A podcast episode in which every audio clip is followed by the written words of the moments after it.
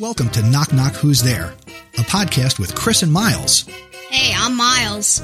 Join me and my son three days a week as we share joy and laughter, one knock knock joke, and one funny story at a time.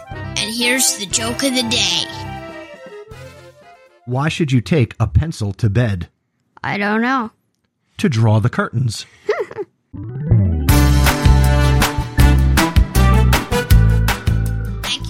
Listening to this episode of Knock Knock Who's There, where the only script is the joke. Visit our website, knockknockpod.com, and send your jokes to feedback at knockknockpod.com. Until the next episode, keep laughing and smiling.